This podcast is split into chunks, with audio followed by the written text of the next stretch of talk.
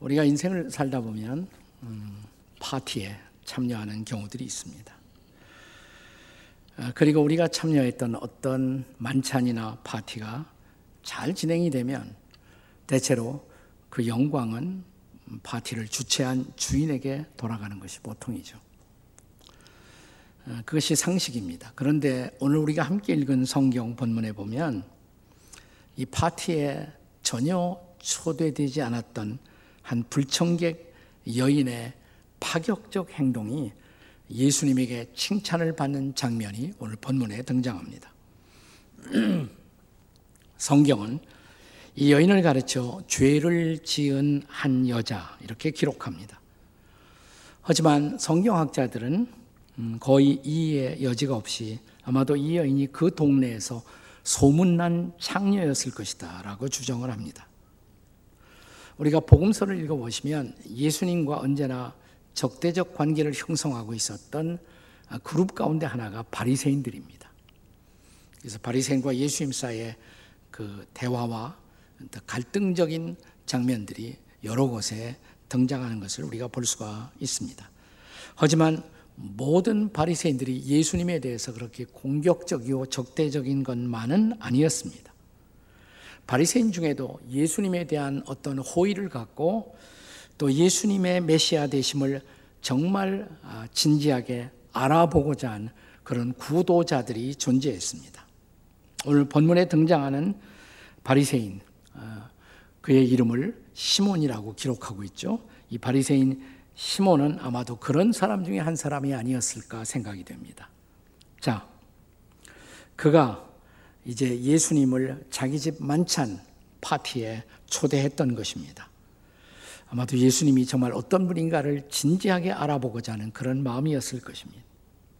자, 본문 36절을 주목해 보십시다. 같이 읽겠습니다. 36절 다 같이 시작. 한 바리새인이 예수께 자기와 함께 잡수시기를 청하니 이에 바리새인의 집에 들어가 앉으셨을 때 그때 초대받지 않았던 불청객 여인이 등장합니다. 바로 그 동네에 소문난 창녀였습니다. 그녀의 등장은 이 파티를 긴장시키기에 충분했고 즉각적으로 이 여인의 행동은 모든 사람의 시선을 끌었습니다. 자, 이제 37절과 38절의 말씀을 함께 같이 읽겠습니다. 다 같이 시작. 그 동네에 죄를 지은 한 여자가 있어 예수께서 바리새인의 집에 앉아 계심을 알고 향유 담은 옥합을 가지고 와서 예수의 뒤로 그 발 곁에 서서 울며 그 눈물로 그 발을 적시고 자기 머리털로 닦고 그 발에 입 맞추고 향유를 부으니 자 이때 이제 아마도 바리새인이었던 시몬은 아, 율법의 규례에 따라서 부정한 여인과 접촉하는 것 자체를 부정하다고 생각했던 그는 자, 예수님께 접근하는 이 여인을 받아주시는 예수님을 보고 아마 굉장히 못마땅한 표정을 아마 지었을 것입니다. 자, 이제 이 장면을 한번 본문을 통해서 직접 우리가 아, 주목해 보십시오. 자, 아, 예수께서 상대하지 말아야 할 이 여인을 상대하고 이 여인과 오히려 칭찬하는 모습 속에서 전혀 다른 생각을 갖고 있던 이 바리새인 시몬의 불평스러운 모습을 바라보시면서 그러나 예수님은 오히려 칭찬을 쏟아내십니다. 그가 주인으로서 어, 초청받은 예수님이 왔을 때 자기에게 베풀지 못했던 손님에 대한 헌신을 이 여인이 시몬보다 훨씬 능가하게 헌신했다라고 칭찬을 하시는 거죠. 44절에요. 같이 읽겠습니다. 44절 시작. 그 여자를 돌아보시며 시몬에게 이르시되 이 여자를 보느냐 너는 내게 발 씻는 물도 주지 아니하였을 때 이 여자는 눈물로 내 발을 적시고 그 머리털로 닦았으며 세 가지 칭찬을 세 가지. 손님이 올 때 보통 그 유대 나라와 중동의 전통은 발 씻을 물을 준비했다가 손님의 발을 씻어 주시는 거예요. 근데 너는 그런 에티켓도 나에게 베풀지 아니했는데 이 여인을 보라 눈물로 내 발을 씻지 않았는가? 첫 번째 칭찬이고요. 그 다음에 두 번째 칭찬은 45절에 기록됩니다. 자, 45절 같이 읽겠습니다. 시작. 너는 내게 입맞추지 아니하였을 때 그는 내가 들어올 때로부터 내 발에 입맞추기를 그치지 아니하였으며 역시 어, 이스라엘을 위시한 이 중동 지방의 손님 맞이 습관 중에 하나는 이렇게 볼에다가 이렇게 키스를 하는 거란 말이죠. 입 맞추는 거. 근데 너는 그런 어, 예의도 내게 베풀지 않았는데 이 여인을 보라. 자, 내 발에다가 이 여인을 입을 한 번만이 아니라 계속 내 발에 입을 맞추지 아니했는가. 그리고 세 번째 말씀을 하십니다. 46절에요. 같이 읽겠습니다. 다 같이 시작. 너는 내 머리에 감남류도 붙지 아니하였을 때 그는 향유를 내 발에 부었느니라. 일반적으로 고급한 손님이 게스트가 오면 어, 머리에다가 감남류, 올리브 오일을 조금 이렇게 적셔드려 갖고 손님을 환영하는 습관이 있었단 말이죠. 너는 감남류도 올리브 오일도 내가 붓지 않았는데 이 여인을 보라 그보다 비교될 수 없는 향유. 이 향유를 붓기 위해서는 옥합을 깨뜨려야 돼요. 목이 긴 거. 아주 비싼 것입니다. 자, 옥합을 깨뜨려 향유를 내 발에 이 여인은 붓지 아니했나 보라. 세 가지 면에서 어, 주인이었던 시몬과 전혀 대조적인 헌신을 어, 베풀었던 이 여인. 예수님이 칭찬하신 거예요. 그러나 그것이 전부가 아니었습니다. 이 여인이 예수님께 칭찬받을 수 있었던 이 여인에게서 주목해야 할 헌신 몇 가지만 더 생각해 보겠습니다. 자, 칭찬받은 헌신의 이유. 그 첫 번째는 헌신의 공개성 때문입니다. 사실 성경이 가르치는 헌신에는 두 가지 유형의 헌신이 항상 있었어요. 하나는 비공개적인 은밀한 헌신. 또 하나는 아주 공개적인 헌신. 자, 비공개적 헌신이라는 것은 예수님이 말씀하신 그대로 오른손이 하는 것을 왼손이 모르게 하는 헌신. 주로 이런 헌신은 우리가 구제 사역 같은 사역을 행할 때 오른손이 하는 것을 왼손이 모르게 하라 말씀하시죠. 또 개인 기도를 할 때 많은 사람이 보는 광장에서 회당 앞에서 거리 한복판에서 기도하지 않도록 조심하라. 예수님이 그렇게 말씀하시죠. 기도는 매우 사적으로 주님과의 교통을 갖는 사건이기 때문에 그렇습니다. 또한 금식을 할 때 나는 지금 금식 중이다. 아주 인상 쓰고 아주 배고픈 표정을 사람들에게 보이지 않으려고 애를 써야 한다. 라고 예수님이 가르치지 않았습니까? 이거는 모두 헌신의 사적인 측면, 비공개적 측면을 강조한 것입니다. 하지만 어쩔 수 없는 공개적 헌신이 필요한 상황들이 있죠. 예를 들어서 공예배에서의 기도, 공적 예배 순서를 따라 기도하는 것. 이것은 공적인 모습을 가질 수밖에 없습니다. 또 공동체를 위해서 기도할 때, 우리가 나라를 위해서, 민족을 위해서, 교회를 위해서 공적인 행사에서 기도할 때 별수 없이 공개적 성격을 띄울 수밖에 없습니다. 또 가장 중요한 신앙 고백을 할 때, 신앙 고백은 대체로 공적인 성격을 갖습니다. public confession이에요. 자, 예수님이 마태복음 10장 32절과 33절에서 주셨던 말씀을 기억하십시다. 우리 다 같이 읽겠어요. 시작. 누구든지 사람 앞에서 나를 시인하면 나도 하늘에 계신 내 아버지 앞에서 그를 시인할 것이요. 누구든지 사람 앞에서 나를 부인하면 나도 하늘에 계신 내 아버지 앞에서 그를 부인하리라. 헌신은 사람 앞에서 하는 것이다. 그래야 아, 그것이 고백이 될 수가 있다. 공개적 고백이 될 수가 있다. 예, 신앙 고백은 그렇다는 것입니다. 과거에 보면 우리의 선배들이 신앙의 핍박을 받고 순교하고 아, 공적인 것이에요. 그래서 공적인 고백이었어요. 많은 사람 앞에서 예수님을 나는 부인할 수 없다. 나는 그분이 나의 주님이시다. 시인하고 그것 때문에 생명을 잃어버리기도 했잖아요. 또한 우리가 주님 앞에 헌신할 때 많은 경우 그것이 공개적일 수밖에 없는 다른 많은 상황들이 있습니다. 왜 그러냐면 그리스도인들의 삶은 본질적으로 빛 대신 주님을 드러내는 삶을 살아야 하기 때문에 그렇습니다. 여러분 빛을 생각해 보세요. 빛은 빛의 성질상 드러날 수밖에 없잖아요. 자, 예수님이 마태복음 5장 14절 이하 16절 유명한 산상수훈에서 이렇게 말씀하시지 않습니까? 자, 너희는 세상의 빛이라. 이 대목을 같이 읽겠습니다. 시작. 너희는 세상에 동네가 숨기우지 못할 것이요 사람이 등불을 켜서 말 아래 두지 아니하고 등경 위에 두나니 이러므로 집안 모든 사람에게 비치느니라. 이같이 너희 빛이 사람 앞에 비치게 하여 그들로 너희 착한 행실을 보고 하늘에 계신 너희 아버지께 영광을 돌리게 하라. 아멘. 자 그런 의미에서 오늘 본문에 증언된 이 죄 많은 여인 창녀의 헌신의 케이스도 공적인 헌신에 속한다고 말할 수가 있습니다.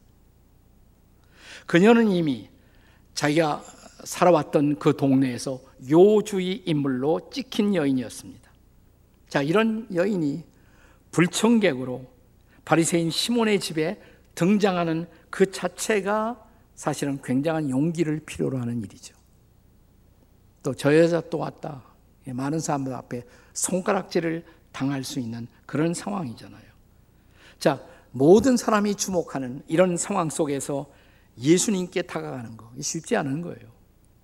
용기 없으면 못하는 행위죠. 근데 주님 앞에 다가갔어요. 그리고 예수님의 팔을 붙들고 흐느끼기 시작합니다. 눈물을 흘립니다. 그러더니 가지고 왔던 향유를 그 발에 붓습니다. 그리고 그분의 발을 씻기기 시작합니다. 얼마나 담대한 용기 있는 행위이겠습니까? 문자 그대로 부끄러움을 무릅쓴 그런 거룩한 용기가 요청되는 헌신이었단 말이죠. 물론 바리새인들의 시각에서 볼 때 그것은 신성모독적인 행위로 비쳤을지도 모릅니다. 아니 저 여자가 감히 저 메시아라고 불리워지는 저분 앞에 이런 식으로 접근하다니. 근데 그것을 예수님이 밀어내지 않았단 말이죠. 이 여인의 이런 고백을 공적인 고백을 받아주시고 있었단 말이죠. 무슨 얘기예요? 그 헌신을 아름답게 평가하는 것입니다. 그것은 아름다운 공개적 헌신임을 인정하신 것이죠.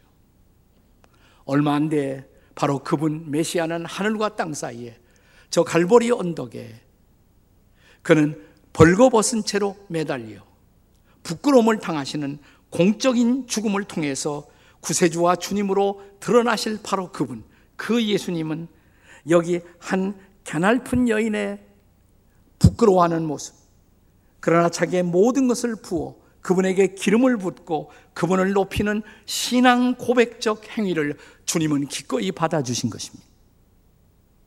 얼마나 아름다운 헌신이에요. 칭찬받아 마땅한 헌신이 아니겠습니까? 그 헌신의 공개성 때문에 또 칭찬받은 원인 중에 하나는 둘째로 죄사함의 감사 때문이다. 이렇게 말할 수가 있습니다. 죄사함에 대한 감사. 본문 40절에 보면 자, 이제 예수님께서 오늘 이 만찬을 열었던 파티의 주최자죠. 시몬에게 식사하다 말고 시몬이 아마 불쾌한 모습을 계속 하고 있었을 거예요. 얼굴 찡그리고.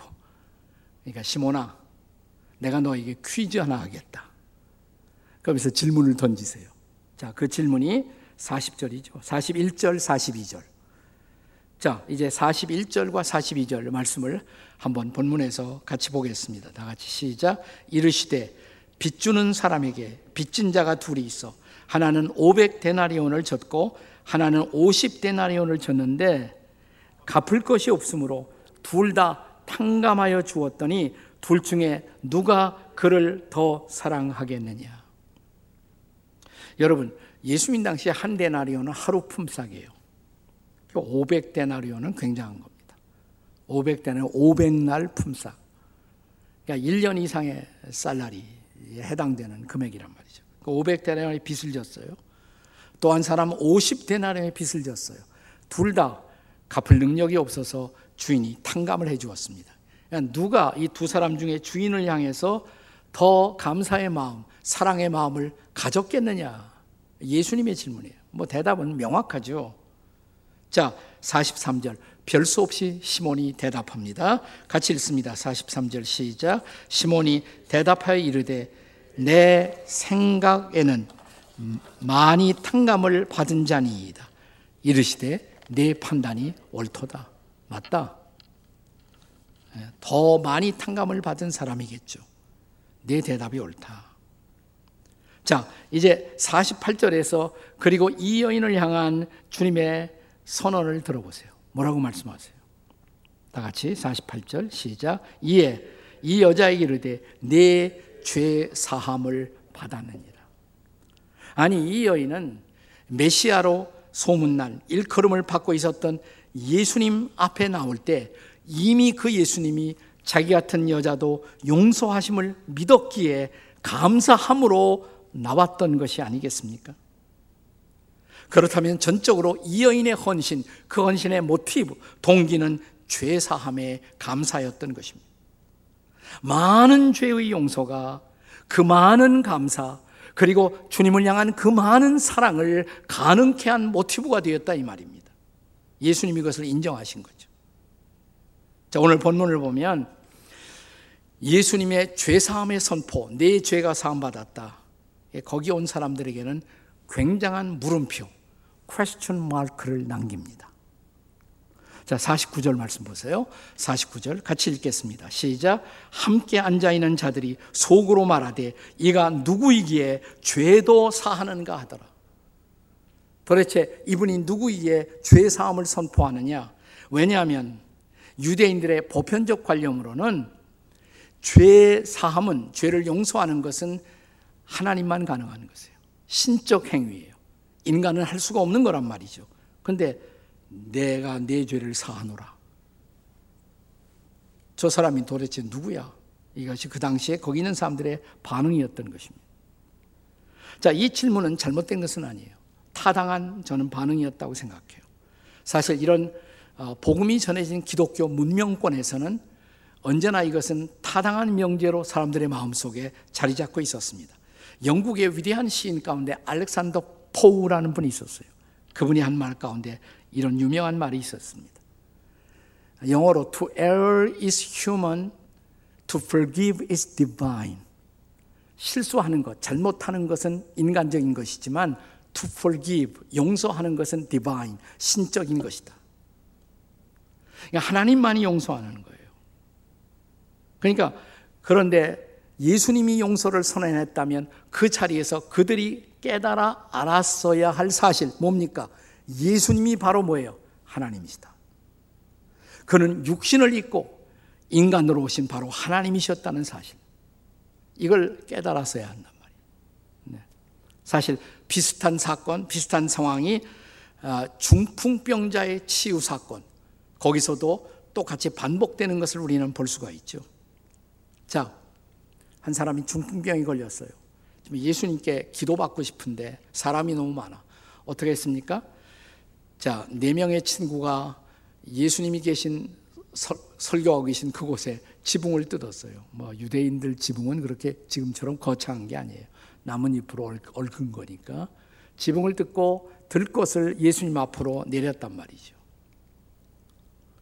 예수님이 그 네 사람의 믿음, 예수님 앞에 이 사람을 데려가면 주님은 고치실 것이다. 그들의 믿음을 보시고 자, 이 들것이 내려오자마자 거기에는 중풍병자를 바라보시면서 선언하십니다. 뭐라고 선언하셨어요? 마가복음 2장 5절에 보시면 작은 자야 옛날 번역엔 소자여 그랬어요. 작은 자여 내 죄 사함을 받았느니라. 그러니까 병을 고치기에 앞서서 먼저 내죄 사함을 받았다 그것을 먼저 선포하셨어요. 네. 그랬더니 자, 그 자리에 있었던 사람들의 당연한 반응. 어떤 반응을 보입니까? 자, 그 반응 보세요. 마가복음 2장 7절에요. 다 같이 읽습니다. 시작. 이 사람이 어찌 이렇게 말하는가? 신성 모독이로다. 오직 하나님 한 분 외에는 누가 능히 죄를 사하겠느냐? 자, 그렇다면 그때 그 자리에 있었던 그들이 깨달았어야 마땅한 진리, 그 사실은 뭡니까? 그 예수님이 뭐예요? 하나님이시다. 하나님의 아들이시다 이 말이죠. 네. 육신을 입고 이 땅에 메시아로 오신 하나님의 아들이셨던 것입니다. 그분으로부터 죄 사함의 선포가 이루어졌어요. 네 죄는 사함 받았다. 그 마음 속에 감동을 생각해 보세요. 저분이 하나님께서 나를 용서하셨다. 죄사함 받은 감사. 이 감사가 마침내 이 여인으로 하여금 눈물을 흘리게 만든 것입니다. 이 감사가 예수님의 발을 향해서 자기가 가지고 있던 옥합을 깨뜨려 향유를 붓게 하는 것입니다. 이 감사가 예수님의 발을 씻기게 만든 것이었죠. 자, 이제 본문 47절의 말씀을 함께 보겠습니다. 47절 다 같이 시작. 이러므로 내가 네게 말하노니 그의 많은 죄가 사하여졌더라. 이는 그의 사랑함이 많음이라. 사함을 받은 일이 적은 자는 적게 사랑하느니라. 아멘. 이 많은 사랑의 의미, 이 많은 헌신의 의미, 이 많은 감사의 의미 뭐예요? 많은 죄가 사함 받았기 때문에. 그렇게 어둠의 세월을 살아왔던 나를 저분이 받으셨다. 저분이 나를 수용해 주셨다. 그리고 용서를 선언해 주시고 이것이 이런 감동적 헌신을 낳았던 원인이란 말이죠. 죄사함에 대한 감사가 헌신의 모티브를 형성하는 것입니다. 자, 이런 놀라운 헌신의 또 하나의 원인, 세 번째. 그것이 가능했던 이유는 믿음의 고백 때문입니다. 믿음의 고백 때문이에요. 오늘 바리새인 시몬의 집에서 이 아름다운 여인이 표현한 헌신은 사실은 감사 이상의 것입니다. 사랑 이상의 것입니다. 물론 이것은 감사의 표현이에요. 물론 이것은 사랑의 표현이었습니다. 그러나 더 중요한 것, 감사와 사랑의 밑바탕에 있었던 믿음, 그 믿음의 고백이었다는 사실이에요. 자, 오늘 본문의 마지막 50절의 말씀을 같이 읽겠습니다. 50절 다 함께 같이 읽습니다. 시작. 예수께서 여자에게 이르시되 내 믿음이 너를 구원하였으니 평안히 가라 하시니라. 뭐가 이 여인을 구원했다고요? 내 믿음이 그랬어요. 내 믿음이. 자, 예수님은 이 여인의 사랑을 보고 있었습니다. 예수님은 이 여인의 눈물을 보고 있었습니다. 그러나 더 중요한 것, 예수님은 이 여인의 믿음을 보고 있었어요. 믿음을. 무슨 믿음일까요? 이분만이 메시아다. 나를 용서하고 나를 구원할 수 있는 나의 구주이시다라는 것을 믿었다는 것이에요. 그 믿음을 본 것입니다. 그 믿음이 감사를 가능하게 하고 그 믿음이 사랑을 가능하게 만들었던 것입니다. 오늘 저와 여러분에게 그 믿음이 있을까요? 이런 믿음이 이 여인으로 예수님께 달려가게 만들었고 이 믿음이 옥합을 깨뜨리게 만들었고 향유를 붓게 만들었고 예수님의 발을 눈물로 적시게 만든 것이에요. 믿음이. 믿음이 감사를 낳고 믿음이 사랑을 낳은 것입니다. 그래서 예수님이 선언하십니다. 내 믿음이 너를 구원하였으니 이제 평안히 가라. 구원을 선포했을 뿐만 아니라 내가 너에게 평화를 선물로 주겠다. 이 평화 가운데 새로운 삶을 향해서 걸어가라. 우리 시대에 탁월한 성경 강해자 가운데 H.A. 아이언사이드라는 목사님이 계셨어요.